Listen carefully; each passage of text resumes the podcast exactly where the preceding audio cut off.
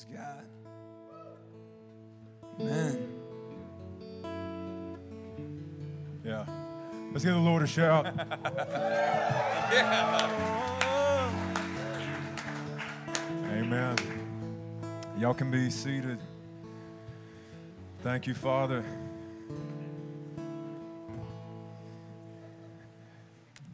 Amen.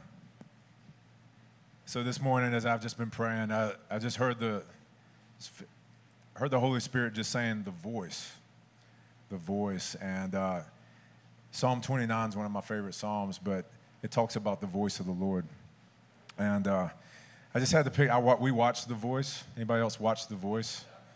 I, we love that show. Michael could win it. Michael audition, all right?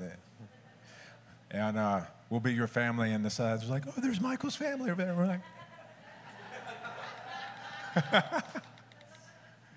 um, so I just felt like the Lord, like, we're, we're the people, and Isaiah, Isaiah says, you'll hear this a voice behind you saying, This is the way, walk in it. And I just feel like the Lord was almost like on the stage, and we're in the judges' chairs. We can't see the Lord necessarily, but we hear his voice, and he's just saying, Who's going to turn around? And uh, just respond to whatever he's saying to you personally. But uh, in Psalm 29, it talks about a few of the different things that the voice of the Lord does. It breaks the cedars, which uh, trees oftentimes just represent pride of man.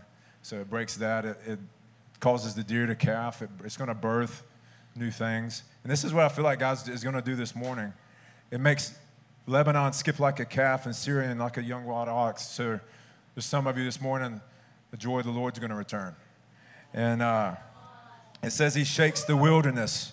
He shakes the wilderness of, of Kadesh. And so some of you have been, maybe you've been in a wilderness season. Maybe you stayed in the wilderness and God was never put you there. He's going to shake you out of the wilderness and, uh, and bring you out of that. It says the, he strips the forest bare and everything in his temple cries out glory. So his voice is the end result of Jesus' words to you are always for the purpose of joy. Because Jesus said, These words I've spoken to you that your joy may be made complete. So the end result of his words for you is to bring you to that place of joy in the presence of the Father. So, Bob and Kimberly, we're going to hand it over to you guys. Whoever's coming up first. You'll give Bob a round of applause here. I, I just have a quick word. My wife has an amazing, one of my favorite messages she's going to give this morning, but I have a quick prophetic word. How many like prophetic words? How many like prophetic words if they work? Amen. You know why sometimes prophetic words don't work? Tell me why. Well, it's because you have to mix it with faith.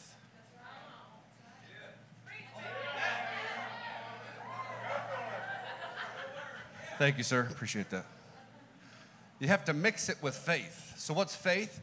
Faith is obedience in the word. So, it's, it's a dual thing. So, lots of times we get a prophetic word and we just sit on our blessed assurance and wait for it to happen. And then you'll die on your blessed assurance with nothing happening. Because when that word comes, that prophetic word, you have to activate it through action, obedience, and faith. Word of God. So I'm going to tell you something, I'm going to give you something that's a prophetic word if you want it, but then you are required to do two things take action on it and water it. Ephesians 5:26 says water with the water by the word. And so you have prophetic words in the past, they're not coming true when you're just sitting on them going, hmm, when, when this is going to happen? Well, probably because you haven't been declaring it, you haven't been walking in it as if it happened, Okay, all right. You guys are so white, it hurts me. Can I hear an amen, huh? Girlfriend in the back, don't be doing that. You, you're not saying nothing. You're acting white right now, so you need to get it together. I'm it's not, I'm, I'm not, yeah, there you go, baby. It's okay. We're from California. We're not used to so much pigment lacking potential. Amen. So here we go. My, my brother gave, gave this word. He, sometimes, you know, he gives lots of words, and sometimes I want it, most of the time I don't, because I don't need that kind of pain in my life. So he, he gave one. He gave an example once. He doesn't get jet lag, and so after the service, I went up and said, "I want that." You want what? I don't want jet lag anymore.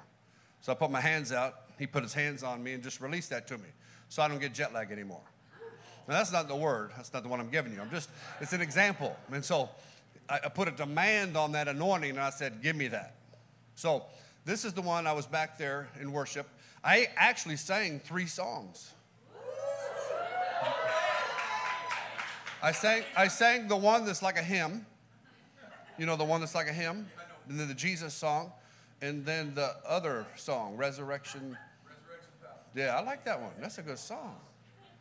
So if you didn't come to the conference, you have no idea what I'm talking about. I'm so sad. I'm not going to tell you why. So the word, he, he give an example. He was awakened several times, several mornings in a row at 555. So probably the third, fourth, fifth morning, he goes, okay, Father, What's going on? And, and God says, I'm giving you a debt cancellation anointing. And so he said, Thank you very much. And so he, he gave that word at church, and he, he gave examples of how his debts have been canceled. So after the service, I just didn't take it verbally. I went up and said, Give me that. And, and so I'm, like I said, sometimes I want it, sometimes I don't. But I wanted that one. So then what we did is we started seeing 555 all over the place. So when we did, out loud, we said, Thank you, Father, that our debt is canceled and we carry a debt cancellation anointing. We are debt free. And so we began to proclaim it every time we saw 555. It wasn't something we thought of, it was something that we proclaimed. We mixed the word with faith. Does that make sense? You don't have to believe it to mix it with faith, you just need to obey. All right, because eventually your heart will turn. Physical obedience produces spiritual release. So you physically obey what God tells you to do, something's going to happen. Pretty, pretty, all right? So since that time, that was a while ago. So we had a debt. I was on the phone and I had a phone bill debt. And how many of you ever had a phone bill debt? Yeah, horrible thing. I switched company. We switched companies, and then we had this big thing and big mess up, and, and they forgave like eleven hundred dollars. So I'm going, oh, thank you, Jesus. So then we had we have two kids that were born deaf, so they have cochlear implants, so we have large medical bills. Anybody else had medical bills? Three of you. Okay, so so just on the phone with them, working out deals, another couple thousand dollars was forgiven. So we're going, this stuff works. So then in May, in this this May, I was in Cambodia at our orphanage. I was out in the in the bush bush in Cambodia I get a phone call. I answer it. It's a lady on the phone that we took a personal loan with, probably owed $25,000. She said, I've been in the courts of heaven, and God said, You're doing my work, so I need to release you of the debt you owe me. $25,000. So I'm going, Oh my God. I was just, I was humbled. I was in shock. I was, I was happy. Because I'm, I'm in the jungle, I'm going, oh, I, I need to stay in the jungle, in the bush bush a little more. but it's a combination of mixing it with faith, being obedient, and put an expectation, not a belief, but an expectation on what he says is true. All right? So, what I want to do is if you're in debt and you want to get out of debt, and not only that, want to carry a debt cancellation anointing that when you declare things, other people's debt is done, stand up. I want to release that to you. Well, he's just up to get it. I don't need to touch you, but since you ran, I'm going to go ahead and just. Yeah. Amen. Yeah. Amen. So, Father, I thank you that you are not a respecter of people. You're the same yesterday, today, and forever. And that you are interested in your kids being debt free. The lender, not the borrower. So, we declare your word to everyone standing. And as I put a demand on that anointing. They're putting a demand on that anointing to carry a debt cancellation anointing. We, we declare their debt canceled and free, and they have an anointing that everywhere they go, they cancel debt. When they walk into places, debt is canceled in Jesus' name. Say amen. amen. amen.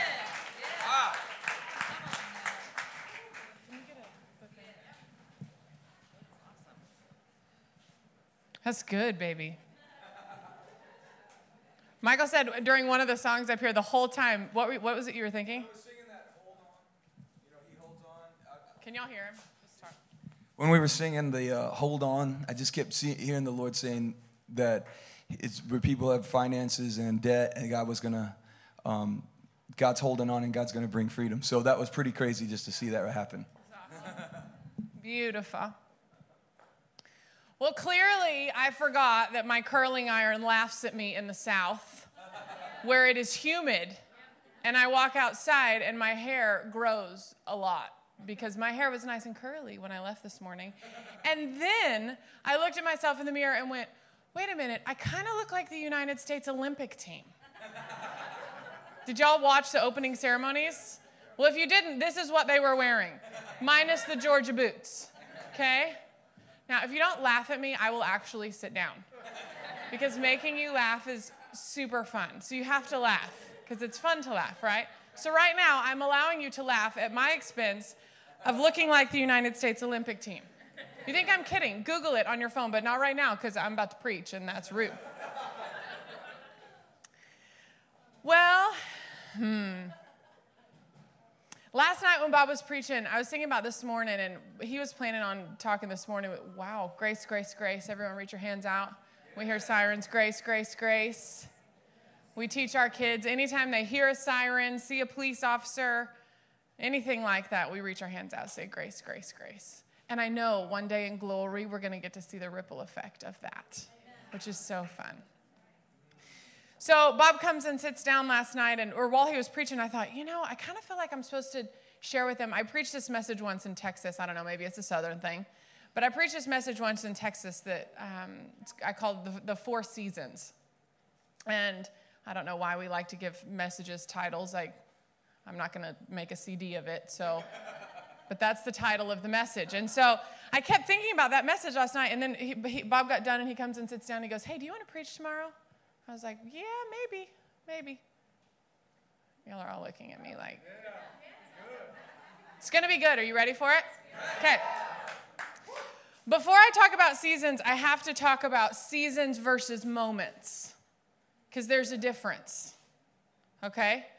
So sometimes in our life, we have a moment, and it's made to be a moment. Maybe it's a good moment, maybe it's a hard moment. And it's meant to be a moment that we process through, that we either celebrate or we mourn, but we're, we're meant to navigate that moment quickly.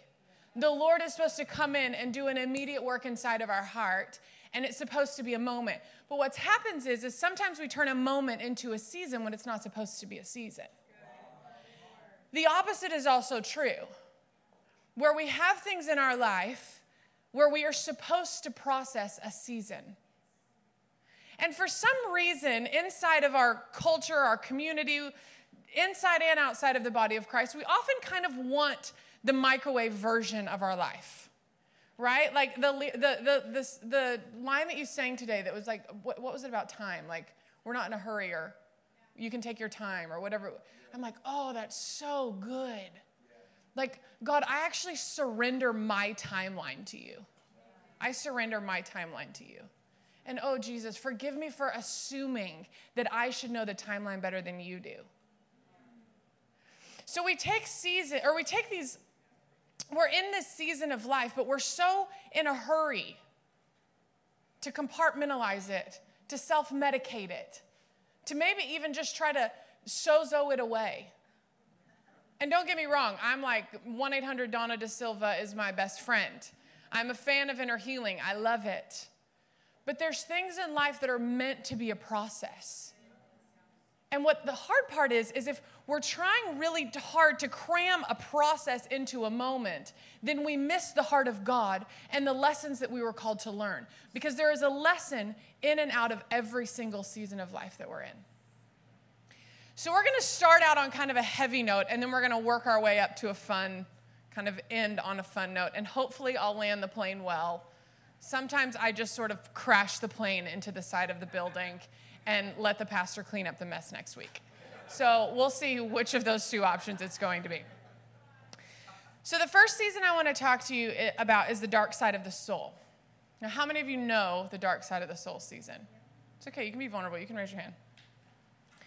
The dark side of the soul season, if I, anytime I'm going through anything in life, I try to look at lessons that I can learn from the walk that Jesus walked over the course of his life and the walk of those around him. Now, I can't by any means assume that my pain, my hardships, my suffering is comparable to taking on the suffering of the world. But I think about the dark side of the soul season, and if I had to pick a specific moment that would represent the dark side of the soul for me, Again, for Jesus in this instant, you're looking at a moment. But for me, if I had to look at a season, it's the moment when he's hanging on the cross. And he says, Father, why have you forsaken me? Now, don't miss this. We, we are never forsaken. Never on, on this side of the cross are we forsaken. But I've had moments in my life where I felt forsaken, where I felt like, I actually don't know where you are. I can't find you. I can't feel you. I can't see you. I feel forsaken. And we understand the overt reason why God had to turn his back on his son in his moment of greatest pain. The overt reason why God had to turn his back is because all of a sudden Jesus represented all of our sins and God had to turn his back. But I think there's this other piece behind it. There's this other deeper layer of understanding that Jesus actually knows what it means to be forsaken. So then, that way, when we somehow feel forsaken, there's a point of relatability if we allow it to be there. Now, I don't know about you, but I'm mom. I have five kids. Wow. I get overwhelmed almost every time I say that I have five kids. I grew up an only child, so wasn't really planning on the whole like, you know, basketball team worth of children all crammed into half a decade. Like, that's just, you know, my husband and I are personalities of extremes, right? Like, like we have a, a Mercedes Sprinter, you know, that big, tall, 12, 10 foot tall van. Yes, y'all know that. It's like the FedEx truck, okay? We have that, and then we have my car's a Mini Cooper. Okay, extremes in our household. Like that's that's the reality of our life. But I'm a mom, I've got five kids. And I remember this one time, my daughter Ari, who's six now, she's five, she was five at the time, and she's like, she's she's annoyingly perfect, right? She's a better parent than I am. She's more mature than I am. And, and I'm pretty sure that she can process stuff in her heart better than just about any adult I've ever met in my life. She's brilliant. So we're in ballet class, okay? And I'm, I'm getting to watch her do her ballet class. It was the first time going to a new class. So I'm sitting on the couch and I'm watching her, and she's like, uh, you know, it's like mom watching your kid in ballet, right? First girl, I'm like sappy about it, the whole nine. So I'm watching her in ballet class, and this little girl comes up to her and says something mean to her. and every righteous bone in my body left. And I wanted to kill this little girl. I'm like, no, no, no, no, that's my kid. You don't talk to my kid that way. And this, like, southern mama bear inside of me was rising up, and the wrath of God, well, probably more like the wrath of Kimberly, wanted to fall on the backside of this teeny tiny little four year old child, right? All because she said something snarky to my daughter, okay? Uh, uh, how, how many of you in here have kids? Oh, that's why. Most of you don't have kids yet. They're all like looking at me like, so I'm gonna come talk to y'all because I, Ivy gets what I'm talking about. They're all kind of like, what? I, uh, I don't know that I would ever say that about a little four year old girl. Just wait. Just you wait. Yep, give it time. See? We got like, yeah, moms and dads in the room. It's true. You will. It's true. And so, you know, and then afterwards we like, we get in the car and I'm like, I'm like, she like, she's like, Mom, I feel like I need to just kind of process my heart with you. And I'm like, and so then she like does inner healing on me because I'm like so mad at this girl. She's like, I just need to release forgiveness to her. I know, it sounds really adorable, but I'm pissed. I'm like, we're never going back there again, which is not healthy parenting. Anyway, So, all of that to say is every instinct in you as a parent is to protect your child, is to cover your child, is to fight battles for your children. It is every instinct inside of you. And when you look at that one reaction, you think about what it took for the father to turn his back on his son in his moment of greatest desperation, in his moment of greatest pain and suffering. What it took for the father to forsake him. But the reality is, is God the Father forsake, forsook his son. Forsook? Is that a word? Forsaked? Forsook? Dang, it's not forsook. That was gonna be a really powerful moment, and it just went out the window. God the Father turned his back on his son. That's better. In his moment of greatest pain and suffering, so he would never have to turn his back on you. That's why he did it. So, the dark side of the soul season is typically one where you're tucked up under his wing. And you may not know it, and sometimes you may not feel it, but that's where you are. The Lord draws near to the brokenhearted. He's inside of the dark side of the soul season. But if we try to compartmentalize it or self medicate it or just get through it, we're gonna miss his heart in that season. And I look back at my darkest side of the soul season where we went through such deep loss in a time span of about 18 months. Many of you know my story, but I had both my parents pass away. We had two failed adoptions, and our youngest child was born profoundly deaf, all in 18 months. We literally buried my dad 18 months to the day after we buried my mom. And it was like, it was this season that I look back on, and there were moments where I made a decision where I said, God, I still choose you even though I don't understand this. And I felt the nearness of the Lord in a way that I still crave today. So don't miss his heart inside of those seasons because you're never going to get it back. We actually don't get to worship him through pain in eternity. We only get the privilege of choosing him through pain this side of eternity in this very finite life. Don't miss it. I'm going to give you keys inside of each of the seasons. My keys inside of Dark Side of the Soul worship music. Sometimes you can't do words, sometimes your spirit just can't even handle words. So just worship music playing all the time.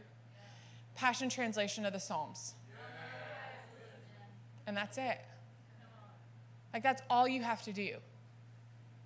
You don't have to, I mean, some days you're taking it an hour at a time. Some days you're doing good to get out of bed in the mornings, and some days you can't, and that's okay. That's okay. But you have to remember that the dark side of the soul season is not forever. I remember there was this one time I was curled up in the fetal position on our bed and I was weeping, and it was Thanksgiving 2013. It was right in the middle of that 18 months. And I'm just crying, and I told Bob, I'm like, I'm not going to Thanksgiving dinner. Like, I'm not gonna, I don't wanna talk to anyone, don't wanna see your family. The world sucks. This is horrible. I want to stay in bed. And Bob's like, that's fine. I can take the kids to Thanksgiving dinner. I think it's like it's like the day before Thanksgiving, I think. He's like, that's totally fine. You can stay in bed. I can take the kids. And so he turns on worship music, leaves me in my puddle, which is what I need in that time. I actually don't need him to like, that would not be pretty. And so he turns on worship music and leaves, and and I hear the Lord say, Google the five stages of grief. And I thought, well, that's carnal. Like, clearly, that cannot be God. Because somehow in our culture, we believe this lie that it's not okay to not be okay, right? Like, God is in a good mood. Well, yeah, He is, but this sucks. Like, it's real. So I Googled the five stages of grief, and one of the five stages of grief was depression. And you would have thought that I would have said, "Oh wait, don't don't speak that word over me." Like I'm like an optimistic to an annoying point kind of a person. Okay? Like glass half full all the time. Like Bob and I went through this season where we were homeless and our car got repossessed, but they left one of those really expensive straps where they took our car. And I was like all excited because I'm like, babe, we got like a $50 strap. He's like, babe, our car is gone. I'm like, but we got a new strap. And and it was like when I read the word depression, it was like life filled my lungs, and all of a sudden I realized, oh, this is a stage. Like I need to allow my heart the grace to feel this. I need to give my heart the space to be depressed. I need to fully embrace this moment and understand that it's not the rule, it's the exception to the rule. Okay? And I'm not talking about depression as an actual mental health clinical diagnosis. There's a difference. Do you understand that? Yes. So it, it, it made life fill my lungs because I gave my heart space to feel depressed. And I actually did go to Thanksgiving dinner for the record. Okay, so worship, passion, translation of the songs. Second season is the climb. The climbing season is about learning lessons. So I used to call this the challenging season, but people didn't like that word. So I'm, I'm calling it the climb because it makes ch- the challenging, it feels a little better, right? Like, but when you think about what it takes to actually climb a mountain, you're talking about a lot of work. You're talking about cuts and scrapes, you're talking about bruises, you're talking about getting knocked on your butt. Like, that's what you're talking about, okay? Can I have your eyeballs? Are, are y'all with me? You're with me, okay. You sure? Some of, some of, I'm like, I'm like a big listen to the audience person, so I'm fine. If I mean, I can change directions. Okay. So the climb. So the climb is about learning lessons. So for Bob and I, our climb season was the season I was actually just talking about where we were homeless. We were homeless for eight months. We lost everything. This was about seven years ago. And lost our house, lost our car. Like we were, you know, we were on like the peanut butter and bread diet. like we would go to Costco, get peanut butter and bread, and that was literally all we could afford. Like that was it back then. But what we did, what we, we sort of unintentionally learned, one of our staples was we would go to Barnes and Noble and we would get a cup of coffee. And we loved Barnes and Noble because it had all of these books that we could dream to these high capacities. We could dream about places we wanted to travel or homes we wanted to build. We could dream about anything, and all it cost us was like the $3, you know, well, technically $3 each, $6 cup of coffee from Starbucks. So every Thursday night, we would swap babysitters with our friends, and we would go to Barnes and Noble and we would dream. And there was one night where we couldn't afford our $6 Starbucks date. And, I, you know, I was tired of looping in mom and dad and letting them know, like, how tight it really was. Because, of course, we had friends and family that would gladly give. But in those seasons, sometimes you just don't want to, it's hard to ask for help. But I was just, I was so upset because I'm like, Jesus, I like I need this six dollars to go to Starbucks with my husband and dream. Like this is an anchor for our soul in this season. I'm desperate for it. And so I'm like crying out to the Lord. I go to the mailbox, I open the mailbox, and inside the mailbox, there's a $100 Starbucks gift card for my Aunt Kay. yeah, totally. So I'm like a puddle of like snot and tears at the mailbox, like crying. There's like ladies walking their dog, like, Are you okay? I'm like, I got a Starbucks gift card. and, and what's funny is like, if you would have asked me, so Kimberly, what's more important? Like, God paying your rent or providing you with Starbucks? I probably would have said, well, probably rent would feel more important to me. But what I learned in that moment is he knows my heart so intimately. And actually, the Starbucks gift card was way more of a priority than the rent. And we had this beautiful eight months where we lived in what we called it the Christian commune because beautiful friends let us sleep in their house, and it was the Christian commune. And I look back on that and I just think, you know, there's not a day that goes by that that season does not somehow pop up in my head. There's not a time where Bob and I don't go to Costco and stuff our gigantic van full of organic grass fed beef for my husband. I don't eat that. And, and fruits and vegetables and come home and unload, I unloaded all over the kitchen counter. We unload it all over the kitchen counter. And we stand there and look at our groceries. And I remember when we could only afford peanut butter. And I'll never take for granted buying groceries. But I look back on that and there were so many times that I just wanted to I wanted that season to be over. I wanted to get through it. The other thing that we learned and we learned this because we had to teach our children. We had to teach our children like, hey, when, when you're packing up all their toys in boxes, it's real. When you're putting all, all of their things, their bicycles, because there's not room for it. We're having to teach our children about pruning and keeping their hearts right. And the biggest thing that we taught them was about gratitude. So, kids, we're going to find out what we're grateful for. We're going to find out what we're grateful for. That year, my parents bought us, uh, gave us a couple hundred bucks to get buy Christmas presents for one another. And the only Christmas presents we got were these two huge table books that were of that were of like ranch home, ranch style homes, farmhouse style houses, log cabins. And whew, and I wrote inside of it, said Christmas 2009. I said, by the world standards, we're a lifetime away from ever owning a home like this. But I know we serve the God of the impossible and we'll be in our forever home sooner than we think. And what's amazing is right now we're actually in the process, y'all can pray our house sells. We're in the process of selling our house, and there's a couple that's literally bent over backwards to get us in their 3,200 square foot, beautiful pool, three acres, farmhouse style home.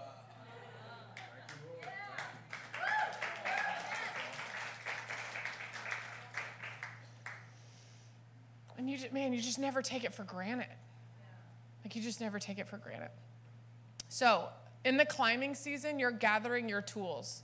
What are the anchors that will sustain you for the rest of your life? And here's what's beautiful. As you go on and you build teams or you grow and you gather friends and community around you, whatever it looks like, what you'll find out is that in the climbing season, you've actually created a culture that will be like leaven to those around you. So there was a day about a year ago with our Extreme Love team, which is our nonprofit. And I'm listening as they're all going around and they're all dreaming really big dreams. And they're all saying what they're thankful for. And they're all being overwhelmingly vulnerable. Because don't miss this when you're homeless, it's a vulnerable place to be. So that was like a forced lesson that we learned. It probably wasn't one that we embraced very well, but it forced us to learn to be vulnerable, to be willing to trust people inside of our vulnerability. And so I'm listening to these three things dreaming, gratitude, vulnerability. And it's a culture that's established among our nonprofit. And I didn't sit down our team one day and say, okay, guys, so here's the story. The story is we were homeless. I didn't give them this whole story that I just gave you. But what unintentionally happened was a culture was established inside of our team of our nonprofit of now 32 or so people. And a culture has been created that we started when we were homeless and had no clue we were starting. So, decisions that you make inside of the climb will actually be like leaven to the culture around you as you grow. Number three, contending for breakthrough. Now, I know the climbing and contending for breakthrough can seem kind of similar, okay? So, you could consider this like number two A. Yeah, totally. Number two dash. You can laugh. It's okay. I know. It's intense. Like when I talk about like intense stuff that Bob and I went through and I get it, it's like so vulnerable and personal and you guys are not wanting to like laugh at me when I'm being funny because the fact that you're like you're like feeling my vulner right? You're like there's like heart connection. So you're like, oh gosh, I want to hug you, but I, am not a hugger. If you've been here this weekend, you've learned like Bob's the hugger. Kimberly, I, I do. I give hugs, sort of. I'm not that good at it. It's awkward. I, I don't know. yeah, totally. It's weird. I don't know. Anyway. Moving on. Okay. Contending for breakthrough. So, the contending for breakthrough, I kind of think of it like if you're climbing a mountain and you reach kind of like a plateau area. Does that make sense? So, I'm, i would assume I've never climbed a mountain. I never will. I don't do camping. I'm like, I give me like, I'll do the glamping thing, you know, like the RV and bring a masseuse and a nanny with me and maybe a chef. I could totally camp like that. But the whole like Yeah. So I will never climb a mountain. So I'm going to trust that those of you in the room who have, who's actually like climbed a mountain, like hiking. Wow, a lot of you. See, more than the kid thing. See, see, y'all will get this. Okay, so I'm assuming there's like areas that you reach that are like leveled off, right? So, okay, this analogy may not actually work, but we're gonna we're gonna roll with it. Okay, so in contending for breakthrough, there's one of two things happening. One of them is fighting, and the other one is resting. Okay, let me see your eyeballs. One of them is fighting, and the other one is resting. And don't miss this. If you're supposed to be resting and you're fighting, you're shadowboxing with nothing. So if in this season you're supposed to rest, you're supposed to let the Lord be Father God. Why do we get breakthrough and rest? Because He wants to show you that He's a faithful Father. Why do we get breakthrough in fighting? Because He wants to show you that you're His partner and His friend and that He trusts you. The key in this one is knowing which one you're supposed to be in. If you're like in fighting, in fighting seasons, we're, we're declaring. We're declaring the word of the Lord of our life. We're writing down declarations. We're, um, we're fasting. We're interceding. We're doing all of those things that we know to do. We're, we're like warring, listening to worship music that's like, that gets our like battle face on, okay? That's fighting, okay? Over here in resting, it's resting. Resting doesn't necessarily mean plaguing, it can sometimes. But for me, now granted with five kids, vacation is a lot of work. Again, y'all don't know this yet, but you will. Disneyland is the most exhausting place on earth for a parent with five children. It's like, it, it, it looks fun, and all of our Instagram pictures are so cute. But in reality, you're like, kid has a sucker stuck in their hair, right? You have pit stains that are like coming down to here. You don't smell cute. You don't smell cute, but you leave a compact mirror in your purse to like powder your nose up a little bit to take like a picture with Elsa and Anna. It's true. You see, they, they don't get it. Like the parenting references, you will. You will. You'll remember this day. In rest season, it looks, it, it's rest. You're supposed to be resting. I need a phone and a time. My watch time, I realized, is the wrong time. What time do we go until? 12? Okay. Okay. Okay. Um, yes. Rest. So, the hard piece about rest is that if you don't rest and you keep compartmentalizing, you keep stuffing, you will hit this gigantic concrete wall called exhaustion. And that's not fun. Trust me, I just did it like six months ago. okay? All right. Now, the importance of rest. Okay, Exodus 17. I'm going to open my Bible because I love my Bible. How many of you, when you're opening your Bible, you like, see, I'm in the South, so y'all understand this. You like, you sing that old Bible song that's like the books of the Bible? Genesis, Exodus, Leviticus, Numbers, Deuteronomy. It's true. We don't do that up in Northern California. All right. 1711. And the Lord spoke to Moses, saying, I have heard the complaints of the children of Israel. Speak to them, saying, Hold on, wait. Is that what I want to? No, that's 16. I'm like, that is not what I want to be. In rest, you complain. Okay. And so it was when Moses held up his hand that Israel prevailed, and when he let his hand down, Amalek prevailed. But Moses' hands became heavy, so they took a stone and put it under him, and he sat on it. And Aaron and Hur supported his hands, one on one side and the other on the other side. His hands were steady until the going down of the sun. So when you're supposed to be resting, yet contending for breakthrough, you have to have community.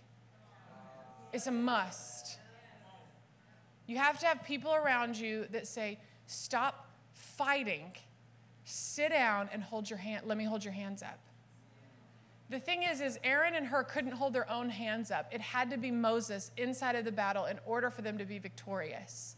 Moses had to be the ones with his arms up, but he was tired. So he's still contending, but through community, through vulnerability, through allowing other people to stand in the gap for him, he was victorious. Okay? All right, next one. This isn't really a season, this is more like a thing. But there's a point of where you have to leap. There's a point of which, again, going back to my climbing a mountain reference, there's a point of which you meet, you, re, you meet a crossroads and you have to make the decision and you have to leap. And leaping may look like buying a plane ticket to go somewhere that you feel called to be. Leaping may look like telling your mom and dad that you feel called to be in a career field that's different to what they think that your career field should look like. Oh, you got that one. Finally, we're relating. I'll try to circle back to the college age references. It's, it's been a while. I know I look like I'm 22 years old. Don't laugh on that one. But I'm not. So a leap looks like a decision that's going, okay, I'm making a jump. And most of the time, the leap can often feel like you're going down, but you're having to jump across a chasm in order to get there, and there's no going back. For some of you, if you're type A personality like me, it's just making a decision and trusting the emotion to follow, but more than that, trusting the grace of God, the provision of God to cover you in the decision. And we like to think like this is what this is the picture I have. So like you're standing there and there's a chasm and then here's the place to leap. And we you have people in your life that are giving you prophetic words saying, "You're called to be here." This is what you're supposed to be doing. You read a scripture that confirms it and you keep throwing fleeces out to say, God, just like, just prove it to me one more time. And then what you're secretly hoping is going to happen is that an angel of the Lord is going to appear in your life, scoop you up like a little baby, carry you across the chasm, and really gently set you down. Like, that ain't gonna happen. It's not. It's called a leap for a reason. Because when you make the leap, you look back and you go, I'm kind of awesome for doing that. and you need that in your life. Okay? All right. That's the leap. Last season, abundance. In abundance, you recognize that you're in abundance. We like to think, when we say abundance, we automatically go to provision, we automatically go to money, which is dumb.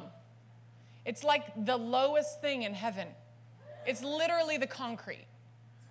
But for whatever reason, I say abundance and it's like, whoop. No, it can be an abundance in a, in a multitude of things, okay? Abundance in finding rhythm in your life, abundance in your time, abundance in your relationships. Abundance can be across the board. And what you need to do is recognize the areas of your life where you are already in abundance. We serve a God of abundance. There is some area in your life right now, today, where you are living in abundance. There is. So figure out what that area is and honor it, celebrate it, recognize it. Give God glory for his faithfulness in that area of abundance in your life. You live in the United States of America for crying out loud. You live in abundance. The things that you can't miss, the keys in abundance are go lower still. You always go lower still, whatever that is. So if you have an abundance in relationships, you're always looking for people to pour into. If you have an abundance of finances, you're always looking for ways to be generous, but also to get your hands dirty. Like to go and actually serve and love and get your, get your hands in it. You're always looking for that. The other key is don't miss any of the tools or keys that you learned in your previous seasons. So, in my dark side of the soul season, it created this desperation inside the pit of my belly for the Lord that was like, I literally cannot get out of bed in the morning without you. But if I lose that in abundance, I'm gonna be missing out, man. And there's days Like we had a day recently where we brought home all these, we brought home, we had a grocery moment. And man, my husband, my husband and Jesus convicted me. You know what I'm gonna say, don't you? I mean, and we went, we like hit all the stops, right? Like Orchard Nutrition, Costco, Trader Joe's, you know, like, I mean, it, it was like a monstrosity in my kitchen. Yeah, totally. Yeah. And then, yes, the next day all the food was gone. Like, you, they don't get it. Oh my gosh. I'm going to come back in a decade and preach this same message, and y'all are going to be like, yes, I get it. Oh, we okay? Yeah. Woo. So, so we brought in all these groceries, and there were all these like stank food containers in the fridge, and that like I told Bob when we were dating, I'm like, I don't take out the trash unless you're like borderline dying. And I don't clean out stank food containers. Like I will throw away a beautiful glass Tupperware container before I will clean it out. Call me crazy, but I just I think it's disgusting. And so there's all these like gross food containers. The fridge is a mess, and I'm trying to get everything organized. And I was a little like stressed because we had somewhere to be. And I was frustrated because I'm like, oh my gosh. And then Bob was like, babe, peanut butter. Do you realize you're complaining about abundance? Oh, and I like, I, I literally, I'm sitting there in front of the fridge with the fridge open and fully felt the conviction of the Lord come over me. Like, oh God, forgive me don't let this happen again. It was a good, it was a, it was a good little, like, you don't think Jesus spanks you? Jesus spanks you. That was one. In abundance, don't allow a foreboding spirit to come in. Foreboding spirit is a spirit that assumes something bad must happen. So, oh man, this is this is too good to be true. Something bad's around the corner. That's actually, it's the name of it is a foreboding spirit. Remember the name? So then that way, if you feel that, you can call it out for what it is. Like, I actually come against the foreboding spirit in my life, and I don't partner with it in Jesus' name. Okay? Okay, so these are just my, these are my like kind of random floating post it notey keys for all of the seasons to keep in mind, okay? God is more concerned with your process than he is with your perception of how he should provide. Okay. God is more concerned with your process than your perception of his provision. So we think provision should look like this. He's more concerned about your heart. And if he were to get you off even one degree now, how far off are you going to be in the future? He's too concerned about your heart. He's too concerned about your future. Grace for media will change in and out of all the seasons. Recognize it and don't ignore it. There will be times where you can watch a movie, maybe your favorite movie, and then all of a sudden you go to watch that movie for the first time in a couple months and you're like, wow, I, I can't handle this movie. Turn it off. Like don't just don't just watch the movie. There's other times where it's the opposite. I watched a movie recently that I guarantee you 6 months ago there's no way I could have watched it. There's still things that I have zero tolerance for. I have zero tolerance for nudity or anything sexual in movies. But like my assistant who radically loves the Lord does okay with movies that has some of that in it. And I like I literally can't handle it. I think part of it is the work we do in trafficking. I, I think that's part of it. But language was something that six months ago I couldn't have handled at all. We watched a movie recently, language was horrible, and I laughed my butt off. And then I left the theater and had to like process it with the Lord. I'm like, I would have walked out of this movie six months ago. So, grace for media will change. Recognize it. There is no two steps forward, three steps backwards in the kingdom. Good gracious. I mean, like, seriously? We go from glory to glory to glory. And see, what we don't realize is like, you know, when you work out, okay, well, not me. We've established that. When Bob goes to the gym,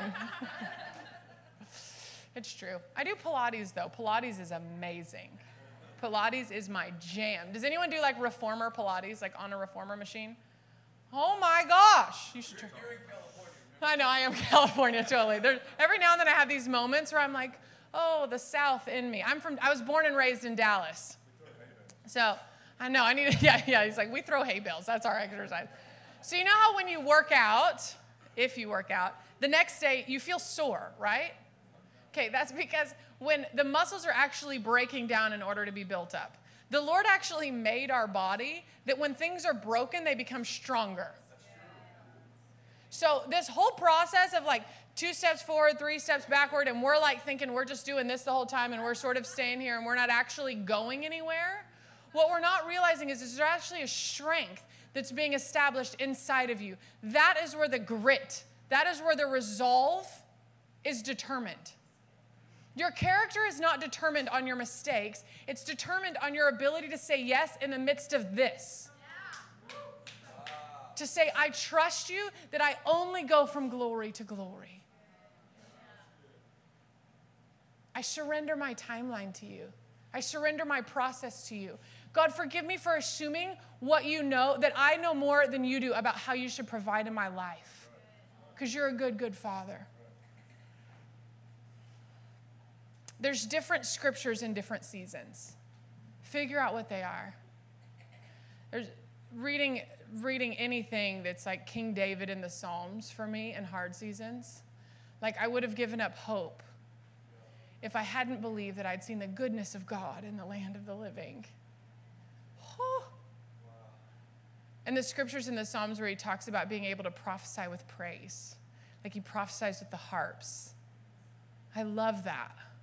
Oh, it's beautiful. Because then what's happening is when I'm stuck in my stuff and all I have to do is hit play to crazy anointed people like this man right here, what's happening is I'm actually getting to come underneath an anointing that these people have contended for in their own personal life, and they're prophesying over my life in my puddle, in the fetal position, on my bed. It's prophesying with praise. The Lord draws near to the brokenhearted. See, I'm doing a new thing. There's this amazing business book, and if any of you are in business or leadership of any kind, you should read it. It's called Illuminate. It was written by a woman named Nancy Duarte, and she is a spirit filled believer. She's amazing. Um, the book's not a Christian book, like I said, it's a business book, but it gives this example of how businesses that are some of the most successful businesses in the world, they're, they're consistently innovating. And what I love is, is it, the, the way that it describes a leader is actually called a torchbearer. And, in, and the thing that I love about that is the fact that when I think of a torchbearer, I think of a wilderness. And a wilderness is something that was created, like the land, the dirt, the soil was created by God. And so as leaders, you're actually getting to go and discover something that He's already created, that He's already put into place, that's already there which I just think is such a beautiful picture of the Lord. Illuminate Nancy Duarte. Okay.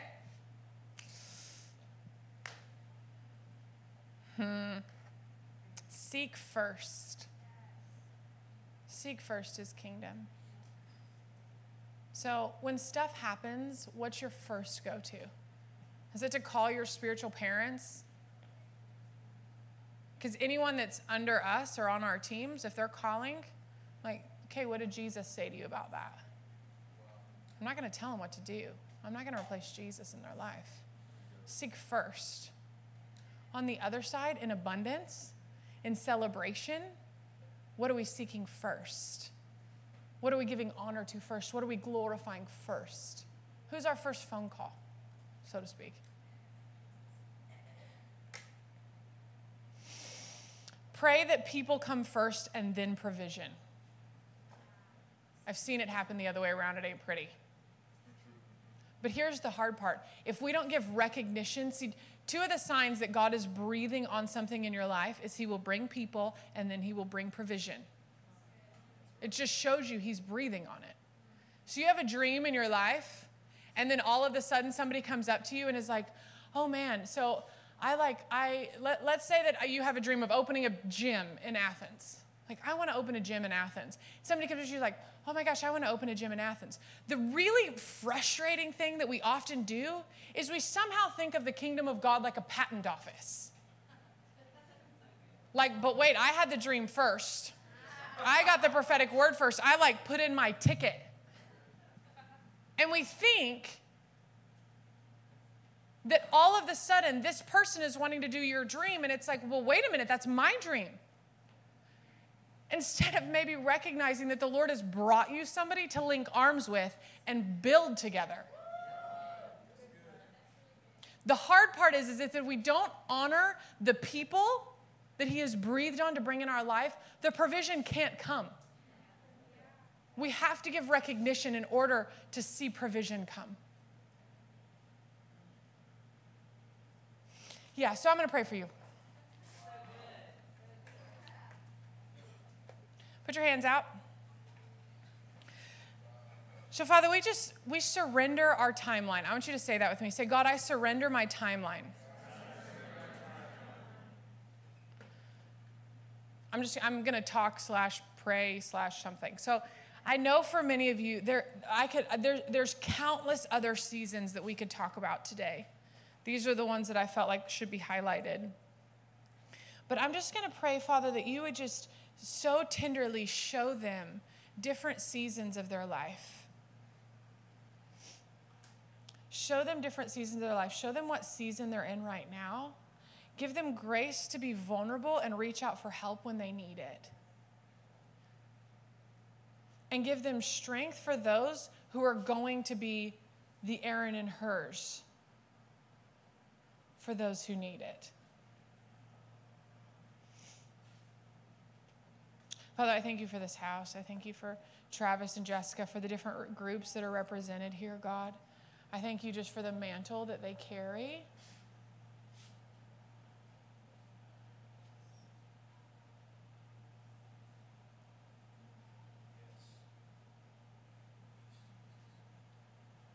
I feel like the Lord just said, um, I, I, had to, I had to break the foundation in order to make it stronger.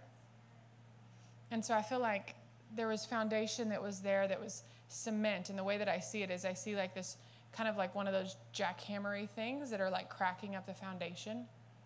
And the picture that I have is there's like this pot that's in heaven. And I just see the Lord and this these hosts of angels and then there's a cloud of witnesses. There's actually generations of people that have gone before you in your own like biological families, spiritual families and I just see that they're pouring directly into the foundations. And it's this, it's it's the gold, it's like the heavenly pavement, and it's clear. It's like see-through, and it's like sparkly, like almost as if there's diamonds in it, but you can't see the defined diamonds. And I just see this picture, and he's like, I just see it coming straight from heaven, and there's this huge foundation that's all like cracked up, and he's pouring this gold, this liquid gold into it and he's just infusing, whoa, he's infusing this heavenly provision, this heavenly leaven inside of the foundation. So, Father, we thank you for that. We thank you for the saints that have gone before us. We thank you that we get to stand on the ceilings of those that have gone before. God, we ask for forgiveness. And inside your heart, I actually want you to ask the Lord for forgiveness. We ask for forgiveness for at any point where we have assumed that we know what it should look like better than you do. Oh, I just feel like this wave of mercy coming in the room. And that he's actually knitting up mercy in your heart because you felt guilt. There's like there's parts where you felt guilt and, and almost like a grief because you can look back over some of those seasons where you feel like you've missed it and he's just in his mercy just going to show you then how near he was. And just like in a breath it's as if it's as if he just wiped away any of that guilt. Yeah so father i just i thank you for these people. I thank you that you know their hearts deeply you know them intimately you know who they're called to be we do. We thank you for the saints that have gone before us. I love the scripture that says, Our foundation is built on the apostles and the prophets that have gone before us with Christ Jesus as our cornerstone. So, God, just show us that foundation that we've gone, that, that has gone before us, that we're standing upon. Thank you that they were born for such a time as this, that they're deeply planted in this place. And we just say yes. We say yes to more of you. I ask for, for deep levels of clarity of your voice, of what season they're in of what moments are to be moments. And God, just show them your keys. Show them the keys that you've given them and the areas where they've created culture within their own families, within their marriages, within their relationships, within their teams. And God, I thank you that you waste nothing. Nothing is wasted. Man, give him some glory. Like, get excited. He's faithful. We love you, Jesus. Amen, amen, amen.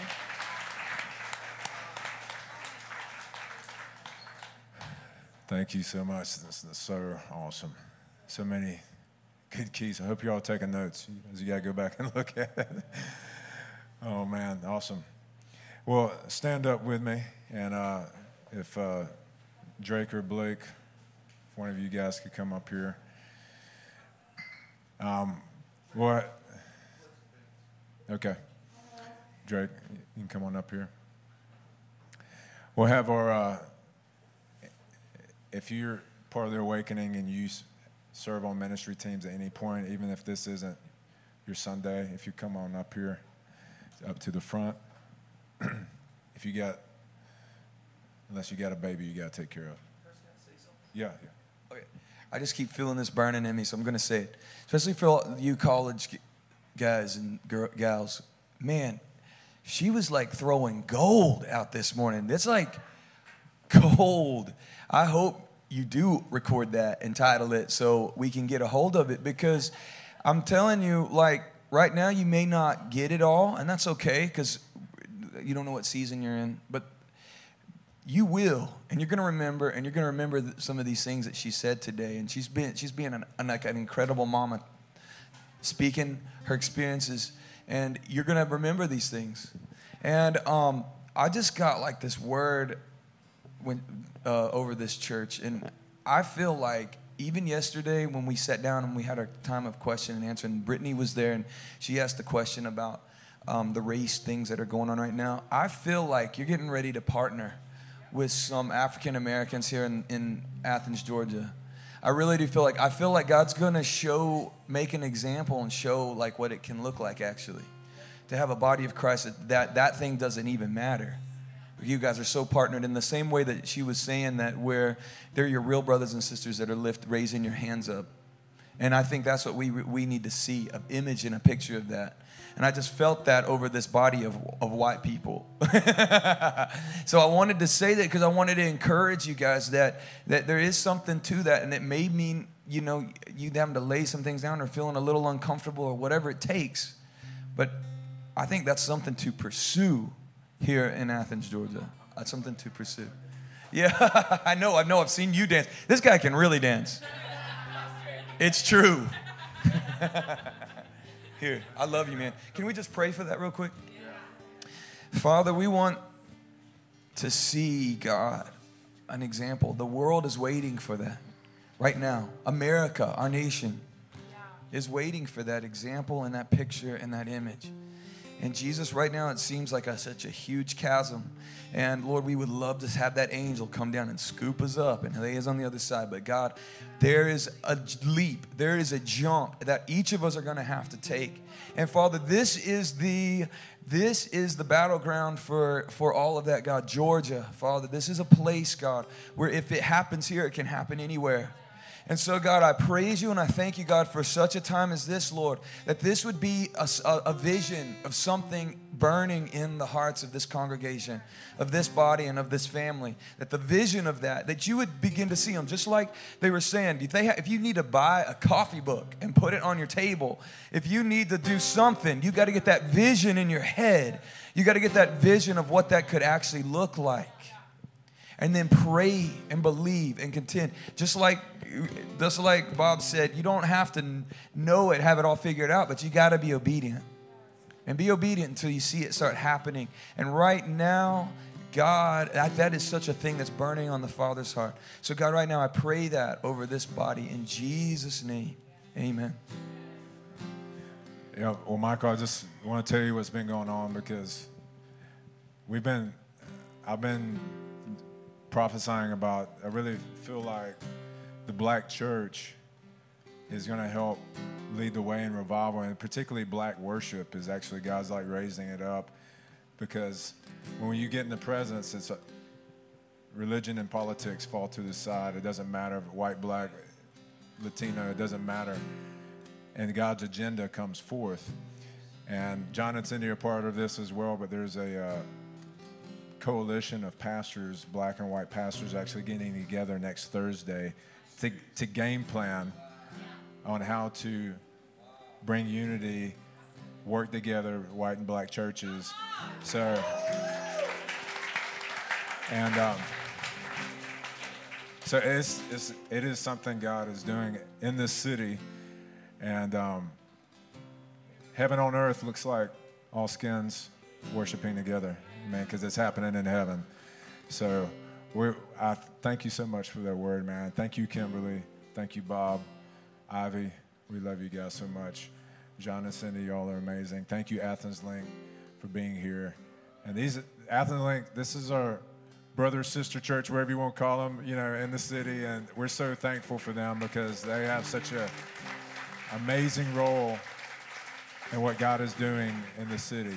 And so we want to honor them and, and bless them as well, give them hugs and thank them for what the price that they've paid as they've uh, been paving the way uh, in this city for breakthrough and revival. So if you need, if you want ministry for prayer, physical healing, hey, you want a prophetic word? We got people that can that can pray with you. Or if you just need agreement with prayer about something, I'd be happy to pray for you. But you're free to go and uh, love on somebody before you leave. And you can come and get ministry down in the front. Bless you guys.